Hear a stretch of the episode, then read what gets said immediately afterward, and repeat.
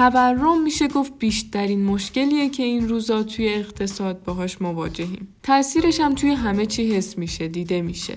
ولی حالا فعلا که نمی‌تونیم از بینش ببریم راهی هست که تاثیرش رو روی منابع مالیمون روی زندگیمون کمتر کنیم.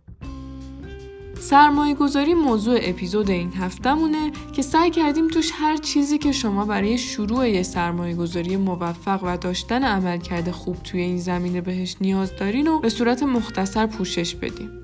توی قسمت قبل راجع به پسنداز کردن صحبت کردیم و گفتیم که این کار یه قدم بزرگ برای بهتر شدن مدیریت مالی مونه. ولی قدم بعدی که می‌تونه به شما علاوه بر قدرت کنترل روی وضعیت مالیتون استقلال مالی هم بده البته اگه درست انجامش بدین سرمایه گذاریه توی اپیزودی هم که راجع به درآمد غیر فعال یا پسیو اینکام بود هم سرمایه گذاری رو به عنوان یکی از راه های شناخته شده برای داشتن این نوع درآمد معرفی کردیم. حالا این قسمت می‌خوایم اول به یه شناخت کلی از رفتار مالیمون برسیم و بعد با توجه به اون استراتژی و بازارهای مناسب برای سرمایه گذاری خودمون رو بشناسیم. برای این کار میایم اول انواع بازار مالی برای سرمایه گذاری رو معرفی می‌کنیم و هر کدوم رو به صورت مختصر توضیح میدیم. توی این اپیزود نکته های جالبی هم راجع به مفهوم ریسک میگیم که با اون چیزی که تا الان می‌دونستین فرق می‌کنه. علاوه بر اون یه سری نکته کلی برای سرمایه گذاری توی هر بازاری که انتخاب کردین میگیم که نسبت به چیزهایی که تا الان شنیدین و هیچ وقت به دردتون نخورده کاربردی تره.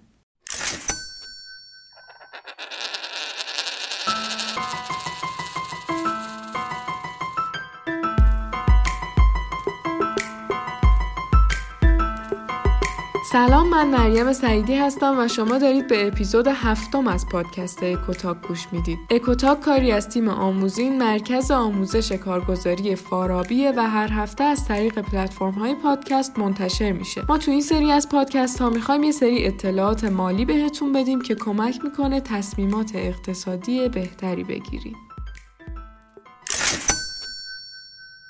شما برای شروع سرمایه گذاری اول قبل از اینکه با پیشنهاد یه نفر همینجوری بدون هیچ ایده ای وارد یه بازاری بشین باید تکلیفتون رو با خودتون مشخص کنین. این کار کمک می‌کنه که شما بتونین با تصور درستتر و تسلط بیشتری وارد این مسیر بشین و کمتر خودتون رو برای هر اتفاقی که توی این کار بعدن میافته سرزنش کنین. اصلا یه چیزی که باید بدونین اینه که می‌تونین بگیم یه بخش زیادی تقریبا مهمترین کارهایی که شما برای سرمایه گذاری باید بکنین مرحله قبل از اینه که شما اصلا دست به مهرشین یعنی یه دارایی رو بخرین. حالا اینجا می‌خوایم بگیم یعنی چی دقیقا تکلیفتون رو با خودتون مشخص کنین.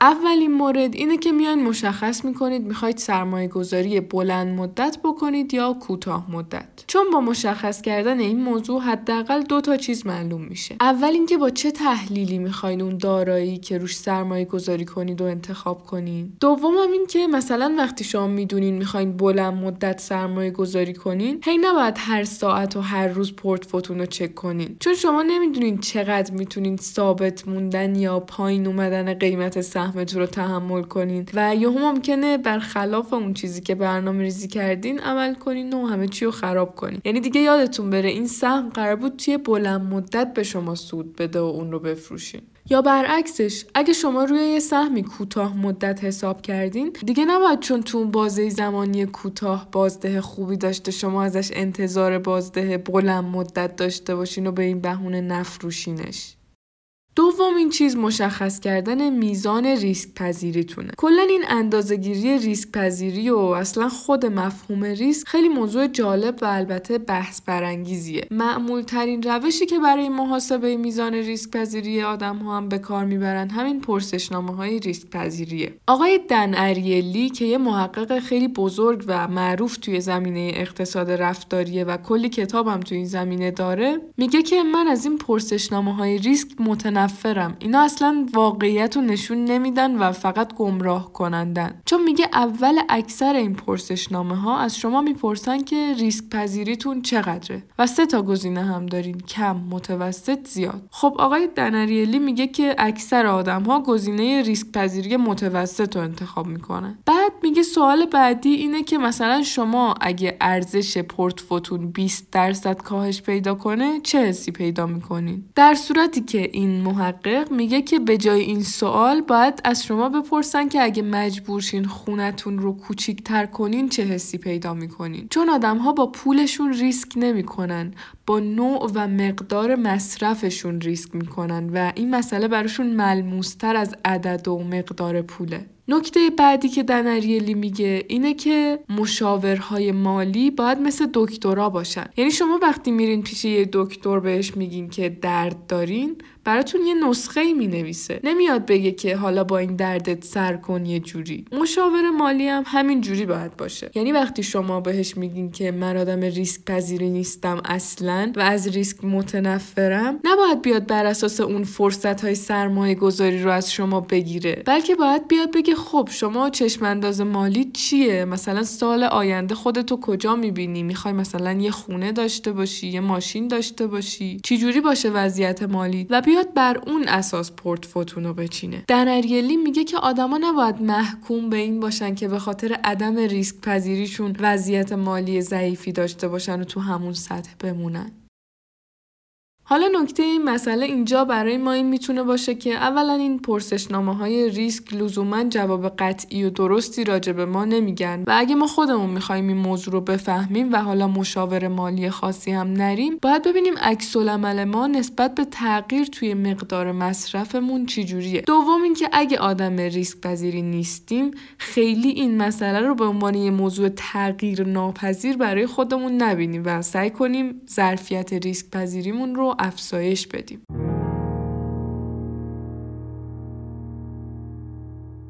بعد از اینکه مشخص کردین می‌خواین بلند مدت یا کوتاه مدت سرمایه گذاری کنین باید انتخاب کنید که اصلا می‌خواین خودتون سرمایه گذاری کنین به صورت مستقیم یا ترجیح میدین یکی دیگه براتون این کارو بکنه. باید ببینین اگه خودتون آدمی هستین که میشینین با تحقیق و بررسی گزینه های مناسب سرمایه گذاری رو بررسی می‌کنین و می‌دونین که یه سهم رو بخرین کی بفروشین که خب خودتون به صورت مستقیم سرمایه گذاری می‌کنین. ولی اگه دیدین نه قرار این مسئله سرمایه گذاری به جای اینکه یه مشکلی رو از رو دوش شما برداره خودش یه مشکل و یه دغدغه بزرگ دیگه براتون میشه خب می‌تونین از روش های غیر مستقیم سرمایه گذاری استفاده کنین. یا اینکه حالا میرین به یه نفر میدین پورتفوتون رو مدیریت کنه که بهش میگن سبدگردانی یا اینکه توی صندوق های سرمایه گذاری مختلف پولتون رو می‌ذارین. البته این دوتا تعریفی که گفتم خیلی مختصر بود ولی برای اینکه جز جزئیات بیشتر رو راجع به انواع سرمایه گذاری مستقیم و غیر مستقیم بدونید می‌تونید برید توی سایت آموزین و اونجا مقالاتی که راجع به این زمینه هست رو مطالعه کنید.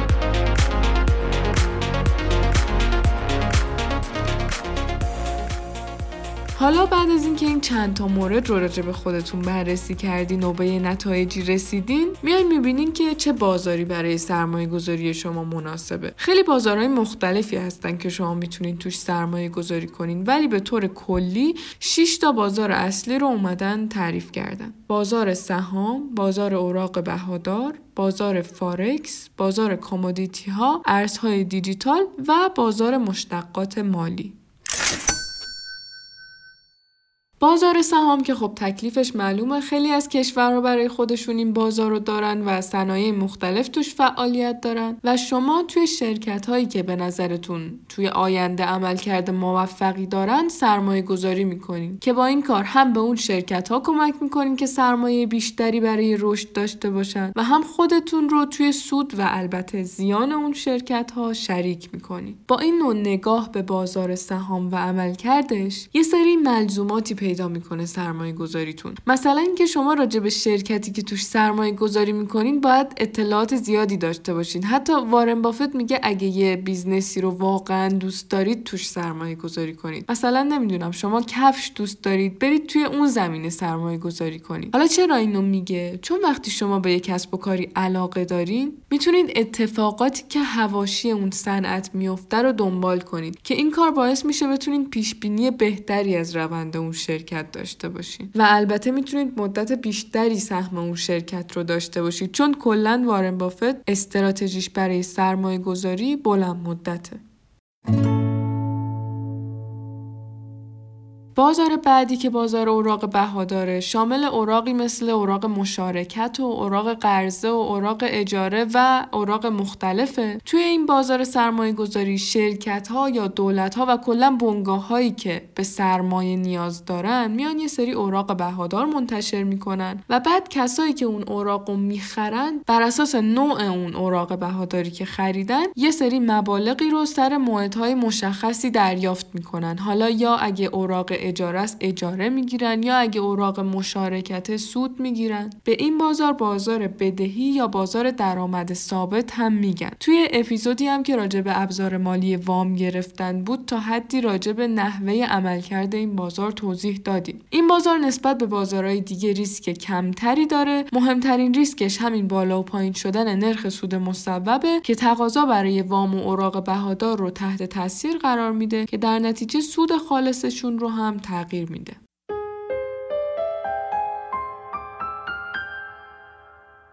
بازار فارکس بازار مبادله ارزهای خارجیه که البته توی ایران نهاد رسمی برای فعالیت تو این بازار نداریم ولی بد نیست یه چیزایی راجبش بدونیم. توی این بازار بین المللی که بزرگترین بازار مالی دنیا هم هست یه سری ارزهایی مثل یورو، دلار و پوند و کلا ارزهای دیگه معامله میشن که سرمایه گذارها توی این بازار از تغییر ارزش این ارزها نسبت به هم کسب سود می‌کنن. معمولا میگن سود گرفتن توی این بازار نسبت به بازارهای دیگه به تجربه بیشتری نیاز داره.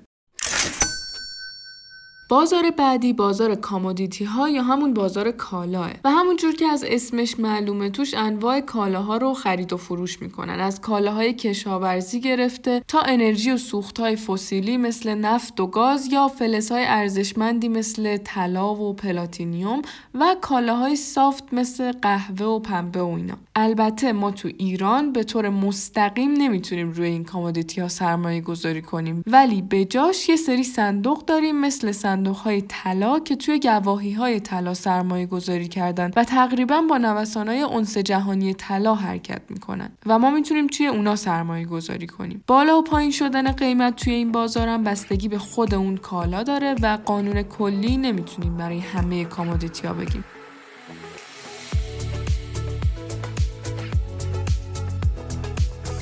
بازار ارزهای دیجیتال هم که یه مدت خیلی ترند شده و خیلی توش یه شبه سرمایهشون رو میگن ده برابر کردن و البته خیلی هم همونقدر ضرر کردن داستان جالبی داره. خیلی ها میگن کل ساختار این بازار یا حالا بلاکچین که بستر این ارزهای دیجیتاله کل مسیریه که بازارهای مالی داره به سمتش حرکت می‌کنه. ولی الان در حال حاضر نسبتا می‌تونیم بگیم تکنولوژی جدیدیه خب نسبت به بازارهای دیگه و طبیعتا ریسکای زیادی داره. خیلی اصلا بحثشون اینه که این بازار یه روزی نابود میشه یا نه. ولی راجع به خود بازار ارزهای دیجیتال باید بگیم که علاوه بر اینکه به خاطر سودهای زیادش توی مدت کم گزینه جذابیه به همون اندازه هم گزینه پر ریسکیه. پس بهتر اگه می‌خواید سرمایه گذاری توی این بازار رو تجربه کنید با یه پول کمی که حالا نیازش هم ندارین شروع کنید البته این جمله رو برای همه بازارهای دیگه هم می‌تونیم بگیم تا حدی ولی خب این بازار به خاطر ریسک با بالاش بیشتر این جمله می‌تونه برش صدق کنه.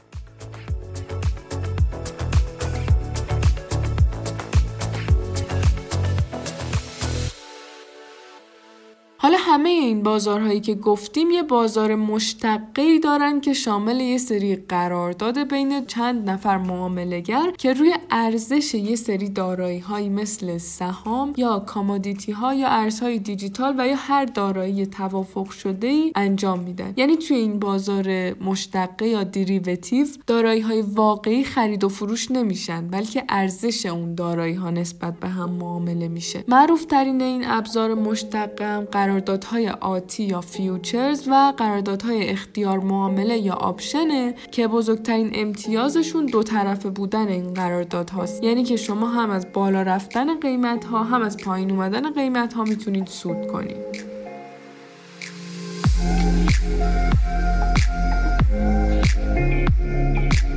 خب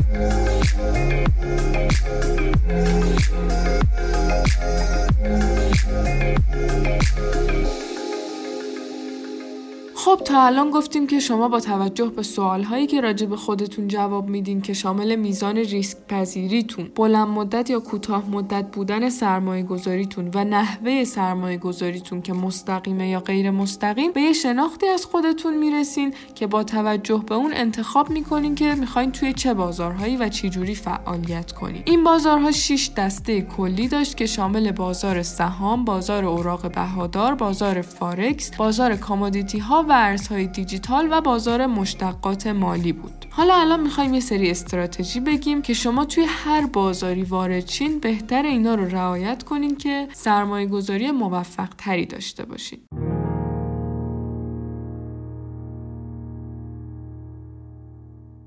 یه مسئله که شما توی هر بازاری وارد چین یا کلا بهتر بگیم مثلا هر فعالیت مالی که بخواین بکنین بهتر رعایتش کنین اینه که شما از لحظه ای که یه چیزی رو می‌خرین تا آخرین لحظه ای که می‌خواین بفروشینش براش برنامه ریزی کنین و واقعا هم بهش عمل کنین. یعنی توی این مسئله سرمایه گذاری شما باید با تحلیل درست برای خودتون حد سود و حد ضرر معین کنین و میگم واقعا هم بهش پایبند باشین. حالا بعد از اینکه شما حد سود و حد ضررتون و کلا برنامه سرمایه گذاریتون رو مشخص کردید و پورتفوتون رو هم تنوع دادین قدم بعدی که بیشتر می‌تونیم بگیم یه استراتژیه اینه که میگن حالا شما درسته یه برنامه برای خودتون مشخص کردین به یه ترکیب مشخصی از دارایی هاتون رسیدین از قبل ولی این برنامهتون رو هر چند وقت یه بار یه بازنگری بکنید به این استراتژی اصطلاحا ریبالانسینگ متد هم میگن. حالا برای مشخص کردن کردن اینکه چه زمانهایی شما این بازنگری رو انجام بدین هم دو تا روی کرد هست. یا اینکه خودتون یه زمانی مشخص می‌کنید. مثلا میگین هر 6 ماه یا هر دوازده ماه یه بار این بازنگری رو انجام میدم. یا اینکه هر وقت نسبت دارایی هاتون به هم خیلی داشت تغییر می‌کرد. مثلا اگه قبلا 80 20 بود الان 60 40 شده میاین این بازنگری رو انجام میدین و پورتفوتون رو به حالتی که از اول برنامه ریزی کرده بودین نزدیک می‌کنید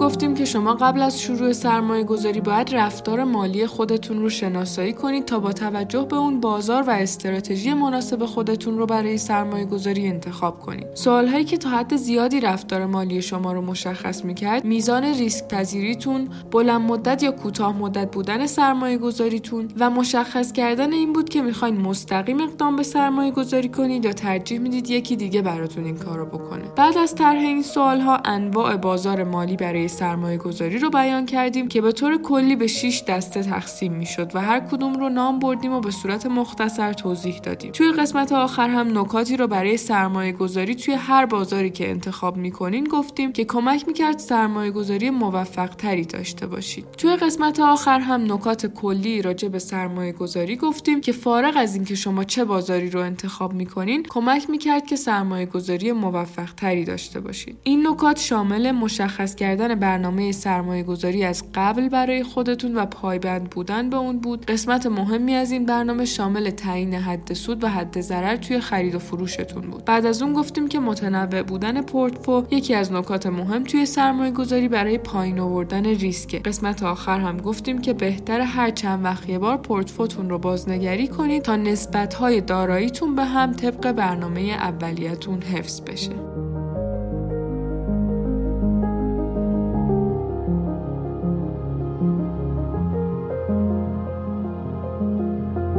امیدوارم که از شنیدن این قسمت لذت برده باشین و براتون مفید بوده باشه. تا هفته بعد مواظب خودتون و کسایی که دوستشون دارین باشین.